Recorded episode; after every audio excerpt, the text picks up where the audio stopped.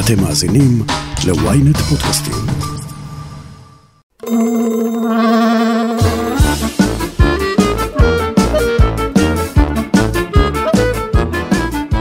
אנחנו באמת רוצים לגייס את כל החרדים, ואם אנחנו מעוניינים, אז איך עושים את זה? כרגע לחברה הישראלית אין תשובה טובה לשאלה השנייה, ואני בספק אם יש תשובה טובה לשאלה הראשונה. אם לפיד היה נותן להם כאן אה, איזשהו מתווה ש- שטוב להם, הם היו הולכים עם לפיד, הם היו הולכים עם מרב מיכאלי, והם היו הולכים גם עם uh, בל"ד. זה מה שהם צריכים, בשביל זה הם, הם הלכו לבחירות האלה. ב-2019 הממשלה נפלה בגלל זה.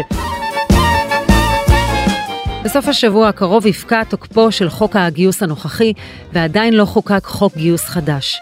המשמעות היא שאין אמצעי חוקי להכשיר את הפטור לו זוכים מאות אלפי חרדים בשנה. בג"ץ, שנדרש לסוגיה הזאת במשך שנים, נמצא במצב רגיש דווקא בתקופה כה דרמטית למערכת המשפט. האם הוא יוכל להתערב ולבקש מהמדינה לא לאכוף את הגיוס, או לחילופין לחייב את המדינה לפעול לפי עקרון השוויון ולגייס את כולם? איך ייפתר כאב הראש של נתניהו, והאם נראה בקרוב לוכדי עריקים ברחובות בני ברק? אני שרון קידון, וזאת הכותרת. כשנתניהו הקים את הממשלה הנוכחית הוא כבר ידע שתפוח האדמה הלוהט של חוק הגיוס יעבור לידיו. ובהסכמים הקואליציוניים הוא הבטיח במפורש לסיעות החרדיות כי פטור בני הישיבות יוסדר עד למועד העברת התקציב. זה כבר לא קרה כידוע, ועכשיו החוק הקודם פקע, כלומר אין מסוף השבוע הקרוב בסיס חוקי לפטור מגיוס של בני הישיבות. קובי נחשוני כתבנו לענייני חרדים, מה זה אומר? החל מסוף השבוע הזה, הלילה שבין אה, שישי לשבת, חוק הגיוס הקיים, זה שמכוחו תלמידי ישיבות חרדים לא מתגייסים לצה"ל, פוקע.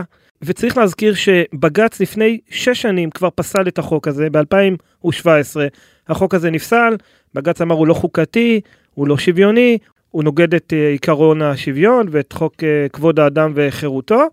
אבל מאז, גם בחסות המשבר הפוליטי שהיה ומסיבות אחרות, מאז בג"ץ נתן עוד ועוד הארכות, עוד ועוד דחיות, כדי שהמדינה בזמן הזה, לפני שהחוק פוקע, תוכל להסדיר מחדש את מעמד תלמידי הישיבות. כי בואי, כולנו מבינים שתלמידי ישיבות לא יתגייסו, השאלה רק איך יעשו את זה. ובלי שהוא שם לב, בג"ץ בעצם נתן הארכה אחרונה שהיא מעבר לתאריך שהחוק המקורי כבר פוקע. כלומר, ההארכה הנוכחית מסתיימת ב-1 באוגוסט, וכולם כאלה נרדמו בשמירה, היו בטוחים שב-1 באוגוסט, אה, עד ה-1 באוגוסט יש לנו זמן אה, למצוא איזשהו מתווה אחר. פתאום התברר שהחוק המקורי, זה שחוקק בכנסת ב-2015, בו נכתב שהוא אה, הוראת שעה רק עד אה, הראשון ביולי אה, 2023, כלומר ממש בימים הקרובים, ובג"ץ, גם אם הוא היה מאוד רוצה לעזור פה למדינה, הוא לא יכול. ובאמת המערכת הפוליטית כולה, ובעיקר הנציגות החרדית, המפלגות החרדיות, ניצבים פה מול שוקת שבורה. כי נתניהו הבטיח להם ועוד מעט ניגע בהבטחות של נתניהו ובהסכמים הקואליציוניים אבל הם חשבו שיש להם עוד חודש למרוח לעשות משהו לתקן משהו להרוויח עוד זמן ופתאום זה תופס אותם אה, לא מוכנים ובסוף השבוע הזה תיאורטית תיאורטית כל תלמיד ישיבה חייב להתגייס לצה"ל אם הוא לא מתגייס לצה"ל שוב נדגיש שוב ושוב תיאורטית הוא עריק. אז כל עוד הפטור לא מעוגן חוקית, זה אומר שצריך לגייס חרדים. אנחנו נראה בממשלת נתניהו, יהדות התורה וש"ס, לוכדי עריקים צדים בבני ברק ומודיעין עילית? טוב, אז באמת כדי לברוח מהמצב הזה, מהסכנה הזו, כי אנחנו זוכרים מה קורה כשעריק אחד בטעות אה, נלכד.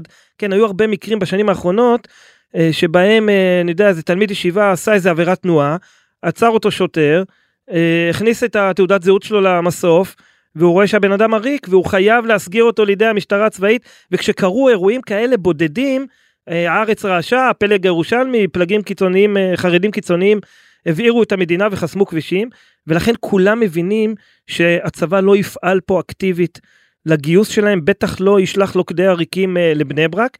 ולשם כך הממשלה מקבלת החלטה בימים האחרונים בישיבה האחרונה של הממשלה איזושהי הצהרה הצהרת כוונות מה אנחנו הולכים לעשות בחודשים הקרובים אה, כדי להסדיר את מעמדם של תלמידי הישיבות, ו- ועל סמך אותה החלטה אה, מבקשת המדינה מבית המשפט, תן לנו לא לאכוף את החוק כרגע. כלומר, יש חוק אה, שירות אה, ביטחון, שלכאורה מסוף שבוע זה חל על אה, חרדים כעל חילונים, לא משנה אם אתה לומד תורה או לא, אתה מחויב להתגייס. מבקשת המדינה מורה למשרד הביטחון, לשר הביטחון ובאמצעותו לצה"ל, אל תאכפו, אל תפעלו אקטיבית לגיוס חרדים או ללכידת עריקים, ועל סמך אותה הצהרה מבקשת המדינה מבית המשפט, תן לנו לנהוג במדיניות של אי אכיפה. את המדיניות של אי האכיפה יכולים לאתגר מהצד השני, עותרים שידרשו מבית המשפט העליון לאלץ את המדינה לממש את עקרון השוויון ולגייס את כולם באין הוראה חוקית אחרת. אז בהחלט כן, והעתירה הזו כבר בדרך, והמדינה גם מבינה שהיא בבעיה, ולכן בתוך הודעת העדכון הזו לבית המשפט, אומרת המדינה, אם מישהו ירצה לעתור בעניין הזה, הוא יצטרך להגיש עתירה חדשה. המדינה בעצם רוצה להרוויח כאן זמן. היא צריכה להרוויח כמה שיותר זמן. ובהקשר הזה באמת נזכיר, נתניהו התחייב בפני החרדים בהסכמים קואליציוניים שיהיה חוק כלבבם אה, והסטטוס קוו יישמר. אה, ואיך ירבעו את המעגל הזה זה עדיין לא ברור. זאת אומרת איך יוצרים חוק שהוא גם משמר את המצב הקיים שבו תלמידי ישיבות נהנים מפטור דה פקטו בין אם זה באמצעות דחייה או באמצעות אחר אבל בסופו של דבר הם לא מתגייסים? ומצד שני איכשהו שומרים על עקרון השוויון ומצד שלישי לא מדליקים את המחאה ומצד רביעי עוברים את המשוכה של בג"ץ. זה מעגל שבמשך עשרות שנים מנסים לרבע ולא מצליחים ובהסכם הקואליציוני האחרון כשיש ממשלה של ממשלת ימין על מלא וימין חרדים נתניהו מבטיח לחרדים אנחנו נפתור את זה. ובינתיים הוא לא מצליח לפתור את זה. היה גם דדליין בתוך ההסכם הקואליציוני. הובטח שזה יקרה עד אה, עד אישור התק, תקציב המדינה זה לא קרה והחרדים כעסו ונתניהו ביקש תחכו זה זמנ, זמנים רגישים והרחובות וה, בוערים אנחנו לא יכולים עכשיו לתקוע עוד אצבע בעין של, של אה, אה שוויון בנטל לחברה הישראלית. חיכו חיכו חיכו והפוליטיקאים החרדים מרגישים שעכשיו ההסכמה הזו אה, לבקשת נתניהו מתפוצצת להם בפנים. אז מה יעשה ראש הממשלה עם כאב הראש הזה? החרדים יושבים עליו לחוקק במהרה חוק גיוס שיכשיר את הפטור. על חוק הזה אין עוד הסכמה וגם הוא צריך לעבור את המשוכה המשפטית. הממשלה מנסה לעשות מסלול משפטי עוקף ולהסמיך את שר הביטחון להורות לצה"ל לא לגייס בינתיים בחורי ישיבה. נתניהו מעדיף לפייס את החרדים למרות שהוא יודע שהם לא יפרקו את ממשלת החלומות שלהם. כן אין להם אלטרנטיבה למרות שהם מפזרים איומים כל הזמן ואם את תקראי את העיתונות החרדית את רואה כל מיני רמזים כאילו אנחנו נלך עם גנץ ונלך עם אחרים אין להם באמת אלטרנטיבה על זה באמת נתניהו בונה. מצד שני צריך לומר שהנושא הזה של אה, מעמדם המיוחד של תלמידי הישיבות זה ציפור נפשם של החרדים זה הנושא אם לפיד היה נותן להם כאן אה, איזשהו מתווה ש, שטוב להם הם היו הולכים עם לפיד הם היו הולכים עם מרב מיכאלי והם היו הולכים גם עם, אה, עם, עם, עם בל"ד. זה מה שהם צריכים בשביל זה הם, הם הלכו לבחירות האלה. צריך לזכור גם שעל הנושא הזה נכנ... נכנסה ישראל לכל המשבר הפוליטי. ב-2019 הממשלה נפלה בגלל זה והממשלה שהייתה אמורה לקום לא קמה כי ליברמן ערק בגלל זה. הכל הכל סביב הגיוס קצת שכחנו את העניין הזה. אה, ולכן מה שנתניהו מנסה עכשיו זה להרוויח עוד קצת זמן ושאלתי אם תהיה עתירה ודאי שתהיה עתירה כי השוויון בפני החוק הוא, הוא, הוא, הוא ערך קדוש הוא בסיס להכל ותהיה עתירה והמדינה יודעת שתהיה עתירה המדינה רק מהירה זה צריכה להיות עתירה נפרדת והבירוקרטיה שכרוכה לזה והנה הרווחנו עוד כמה שבועות או כמה חודשים בתקווה שעד אז אולי יימצא פתרון. מה בדבר היחס של החרדים, של המפלגות החרדיות, להצעות כמו של המחנה הממלכתי? המתווה הזה שקידמתי כשר הביטחון בתהליך של מספר שנים לפתוח מנעד רחב של אפשרויות שירות. התוכנית הנוכחית מסוכנת. במקום עם בונה צבא שבונה עם, אנחנו נקבל בו צה"ל בערבון מוגבל. במגזר החרדי לוקחים בחשבון את עניין השירות הלאומי-אזרחי? בימים האחרונים יש קמפיין מאוד גדול בחברה החרדית להתגייס מהר מהר מהר מהר לשירות הלאומי-אזרחי. כי בסוף שבוע פוקע חוק ולך תדע אם אחר כך אתה עוד תוכל אה, באותם תנאים אה, אה, להתגייס. זה נכון שלציבור החרדי יותר קל לתלמיד ישיבה שחושב על לצאת מבית המדרש יותר קל לו ללכת לשירות לאומי אזרחי שזה מסגרת שלפעמים בתוך הקהילה והיא היא, היא לא על מדים והיא פחות היא יותר רכה. ועדיין האפשרות לעשות את זה ולייצר איזושהי מראית עין של שוויון היא כמעט לא קיימת. כדי ליצור שוויון, או לפחות מראית עין של שוויון, אתה צריך באמת כמויות של מתגייסים שישכנעו את אה, בית המשפט שיש כאן איזושהי התקרבות לשוויון בנטל, וזה לא יכול לקרות לא בשירות הצבאי ולא בשירות האזרחי. ובהקשר הזה חשוב לומר שבאמת היה במשך שנים הניסיון של הפוליטיקאים החרדים והלא חרדים לפתור את העניין הזה היה בדרך הזו של ליצור איזושהי אה, מראית עין איזשהו בלוף להגיד לבג"ץ נכון אין שוויון זה לא שהחרדים מתגייסים כמו החילונים אבל יש התקדמות ולצורך כך אה, קבעו יעדים ומכסות והיה ניסיון לעמוד בהם וכל פעם הניסיון הזה נכשל. אפילו היעדים הכי הכי צנועים החברה החרדית לא הצליחה לעמוד בהם, לא הצליחה למלא את השורות, ולא הצליחה לעשות את המעט הזה של לשכנע את בג"ץ, לא שיש שוויון בנטל, אלא שיש לפחות התקרבות לשוויון בנטל. והניסיון הזה, הדרך הזו נכשלה. עכשיו בעצם אחרי שהעניין הזה נכשל, יש אה, שינוי תפיסה. בעצם הניסיון לשכנע את בג"ץ לקבל מתווה שפוטר את החרדים מגיוס, יהיה לא באמצעות אה, אחיזת עיניים כאילו יש כאן שוויון, אלא להפך שיש פה שוויון מסוג אחר. מה שהממשלה עכשיו מתכננת לעשות מה שהקואליציה מנסה לקדם זה לכרוך את הפטור של החרדים יחד עם אה, חוק הוקרת המשרתים. כלומר אנחנו כבר לא אומרים לבג"ץ בואו החרדים מתגייסים יותר ולכן יש, יש כאן שוויון. אנחנו אומרים לבג"ץ משהו אחר. חרדים באמת לא מתגייסים אבל חילונים שמתגייסים ואחרים שמתגייסים יקבלו יותר זכויות, יותר הטבות, מעין צבא מקצועי. כלומר, השוויון יבוא בצורה הזו שמי שמתגייס מקבל ומי שמשרת מקבל הרבה זכויות והרבה הטבות, הרבה מעבר למה שהוא מקבל היום, ומי שלא מפסיד. וככה יצרנו איזשהו, איזושהי משוואה של שוויון, אבל מכיוון אחר.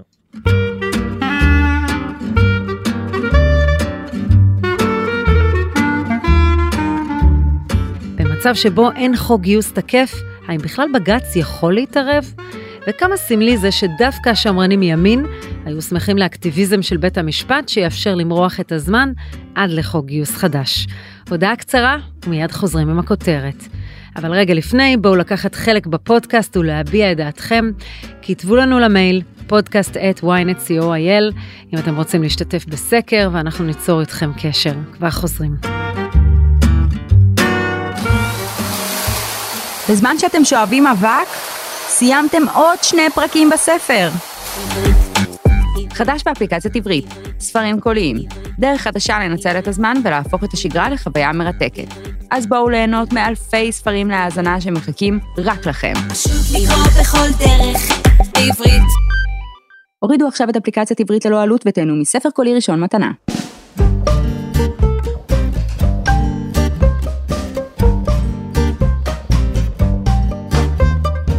דוקטור חיים זיכרמן, דוקטור למשפטים, חוקר החברה החרדית וחבר ועדת פלסנר לגיוס חרדים. אתה מכיר את המצב של פקיעת חוק הגיוס מניסיונך. למעשה הסיפור של אה, חוק הגיוס מתחיל כבר מ-1998, שבג"ץ קובע לראשונה פה אחד, 11 שופטים, שהסדר דחיית הגיוס של החרדים לא יכול להמשיך. צריך לזכור, מ-1948, מקום המדינה, מרבית החרדים לא מתגייסים, כשההסדר הוא הסדר של דחיית שירות. כלומר, החרדים חייבים בגיוס, אבל הפוקד, שזה הגורם הצבאי הרלוונטי, למעשה דוחה את שירותם מעת לעת, כל זמן שהם לומדים בישיבה.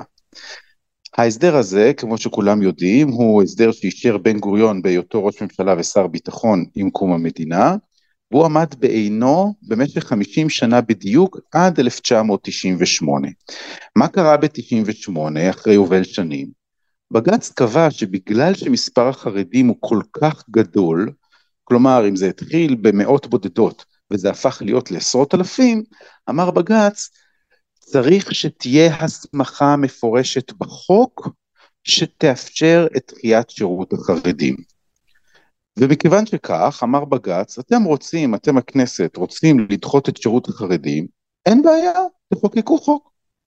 בעקבות הפסיקה הזו, ראש הממשלה דאז, אהוד ברק, הקים ועדה, שבראשה עמד השופט צבי טל, ולכן קראו לזה ועדת טל, והוועדה הזו הציעה נוסחה מסוימת, והנוסחה הזאת ב-2002 נחקקה כחוק שמכונה חוק טל, והחוק הזה קבע שחרדים יוכלו להמשיך לדחות את השירות הצבאי שלהם כל זמן שהם בישיבה, ולחלופין החוק אה, יצר חלופה חדשה שנקראת שירות אזרחי, ואז בפני תלמיד ישיבה עומדות שלוש אפשרויות, או ללמוד בישיבה, או להתגייס לצבא, או ללכת לשירות אזרחי. בספטמבר 2017 בג"ץ מבטל את החוק שחוקקה הכנסת בנושא של שירות החרדים. והמצב הוא שמשנת 2017 עד היום, כלומר קרוב לשבע שנים, אין חוק. אנחנו נמצאים במצב של ריק חיקתי, כלומר אין הסדר אה, במדינת ישראל לגבי המעמד של תלמידי הישיבות מבחינת השירות הצבאי. זה לא מצב משפטי מוזר שחוק מנציח מצב שנוגד את חוקי היסוד כבר שנים. השאלה האם זה באמת נוגד את חוקי היסוד זאת שאלה רצינית ומשמעותית. בג"ץ קבע שכן, משום שתפיסת בג"ץ היא שחלק מחוקי היסוד של מדינת ישראל, חלק מערכי היסוד המוגנים של מדינת ישראל זה ערך השוויון, והסדר דחיית השירות הוא הסדר לא שוויוני. המצב הזה הוא התנגשות בין תפיסת בג"ץ לבין התפיסה הפוליטית הישראלית, משום שהתפיסה הפוליטית הישראלית היא כזו שהפוליטיקה רואה את הנושא של שירות החרדים כסוגיה משמעותית ומרכזית, וכאן עולה שאלה עקרונית. מי צריך להכריע בסוגיה הזו? האם זו סוגיה שהיא אמורה להיות מוכרעת בכלים משפטיים באמצעות בג"ץ, או שזו אמורה להיות סוגיה חברתית שמוסדרת באמצעות הכנסת. וזו שאלה עקרונית ומשמעותית, משום שיש הטוענים שסוגיית, אגב, לא רק חרדים, יש גם משפטנים שסבורים שסוגיית גיוס החרדים היא סוגיה שנמצאת בלב החברה הישראלית, ולבית המשפט אין כל כך כלים להתמודד איתה. וה, והפתרון אמור לבוא לא בהכרעה משפטית, אלא בעצם בהסדרה פוליטית. יש בכלל לבית המשפט העליון יכולת להתערב כאן? חברה מתוקנת לא תחוקק חוק שהיא יודעת מראש שהחוק הזה לא יכובד. עכשיו, גם החרדים מבינים, וגם הציבור הישראלי מבין, שאם מחר אנחנו נחוקק חוק ונגיד אין הסדר לחרדים, מה זאת אומרת? חרדים מתגייסים כמו כל החברה הישראלית בגיל 18. אז האם זה יקרה? זה לא יקרה. משום שחרדים רואים את אורח חייהם ככזה שהצבא מאיים על התרבות שלהם, ומכיוון שכך הם לומדים בישיבה. אז תחוקק הכנסת חוק ותגיד כל החרדים חייבים להתגייס בגיל 18. אוקיי, ומה יקרה? הם לא יתגייסו, הם יישארו בישיבות. ואז מה יקרה? אז אנחנו בעצם מובילים את החברה החרדית להפרת חוק גלויה ופומבית ומוצהרת. מה, מה האינטרס בזה? מה נציג בזה?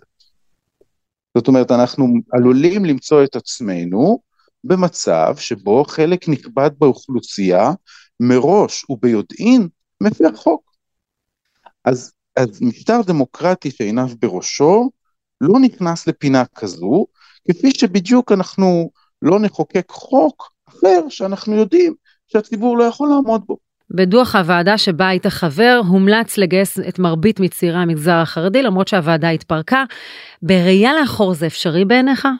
האם באמת החברה הישראלית רוצה לגייס את החרדים? אמרה ועדת טל, לא. אמרה ועדת פלסנר, כן. השאלה השנייה, זה בהנחה ואנחנו רוצים לגייס את החרדים, איך אנחנו עושים את זה? מה הקונספט שבאמצעותו אנחנו מממשים את הרצון שלנו? זאת שאלה אחרת. אז לכן יש כאן שתי שאלות נפרדות. האם אנחנו באמת רוצים לגייס את כל החרדים? ואם אנחנו מעוניינים, אז איך עושים את זה? כרגע, לחברה הישראלית, כרגע לחברה הישראלית אין תשובה טובה לשאלה השנייה, ואני בספק אם יש תשובה טובה לשאלה הראשונה. איזה פתרון נראה כאן להערכתך? לא לחינם, לא סתם. הכנסת לא מצליחה לחוקק חוק במשך כל כך הרבה שנים. יש כאן ויכוח שהוא אולי המרכזי או אחד המרכזיים בחברה הישראלית, והחרדים היום צריכים לתת תשובה אמיתית לשאלה איך תיראה מדינת ישראל בכל הנוגע לנטל הכלכלי ובכל הנוגע לנטל הביטחוני. וזאת לא שאלה שנוגעת רק לסוגיה הספציפית הזאת, היא שאלה הרבה יותר גדולה. ולכן הזירה שיש להשיב בה על הדבר הזה, זה לא הזירה המשפטית. אז ככל שאנחנו רוצים לחזק את בית המשפט העליון, וככל שאנחנו מאמינים במערכת המשפטית, אנחנו צריכים דווקא לגרום לכך שהמערכת המשפטית תעסוק פחות בסוגיות שהיא מתקשה להשיב עליה, ומי שצריך להשיב עליה זו הזירה הציבורית ולא הזירה המשפטית. בחזרה אליך קובי נחשוני, האם אנחנו נראה בסוף השבוע אכיפה מסיבית של גיוס חרדים, או כרגיל מסמוס של העניין וקניית זמן עד לחקיקה חדשה של חוק הגיוס, או ליתר דיוק פטור מגיוס? טוב, קודם כל ספוילר, לא, ייכנס, לא תיכנס משטרה צבאית לבני ברק ולמאה שערים, זה לא יקרה, אף אחד לא רוצה. וספוילר שני, זה גם באחרית הימים, בסופו של דבר, גם אחרי שיהיה חוק, חרדים לא באמת יתגייסו בהמוניהם לצה"ל. ובאמת הניסיון הזה אה, אה, יש ניסיון ליצור מצב שבו החרדים לא מתגייסים ומצד שני זה חוקי. מה שכן יקרה בימים הקרובים זה שהלחץ של המפלגות החרדיות על ראש הממשלה יגבר מאוד מאוד מאוד כי בעצם הם עכשיו על זמן שאול. תלמידי הישיבות החרדים לא מתגייסים אה, אבל הם, הם עבריינים צריך לומר את זה מסוף השבוע תלמיד ישיבה שלא מתגייס הוא עבריין אמנם לא שולחים אליו לוכדי עריקים ולא מכניסים אותו לכלא 4 או לכלא 6 אבל הוא עבריין מה שיקרה בסופו של דבר זה באמת הניסיון לרבע את המעגל בצורה הזו ונתניהו יצטרך לבלוע את זה כולל חוק יסוד לימוד תורה שמעגן את המצב כולל הרבה דברים שמאוד יעצבנו את uh, מחאת קפלן אבל הוא מבין שכלו כל הקיצים.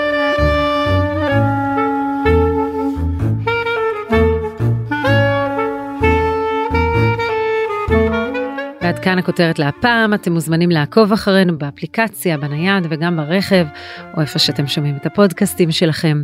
אם זה קורה באפל או בספוטיפיי, אתם מוזמנים גם לדרג אותנו. אני מזמינה אתכם להאזין לפרק אחר שלנו על המפלגות החרדיות. חפשו את הפרק לאן נעלם אריה דרעי. איתי בצוות הכותרת ישי שנר, בלילך ביטון וגיא סלם. אני שרון קידון, ניפגש בפעם הבאה.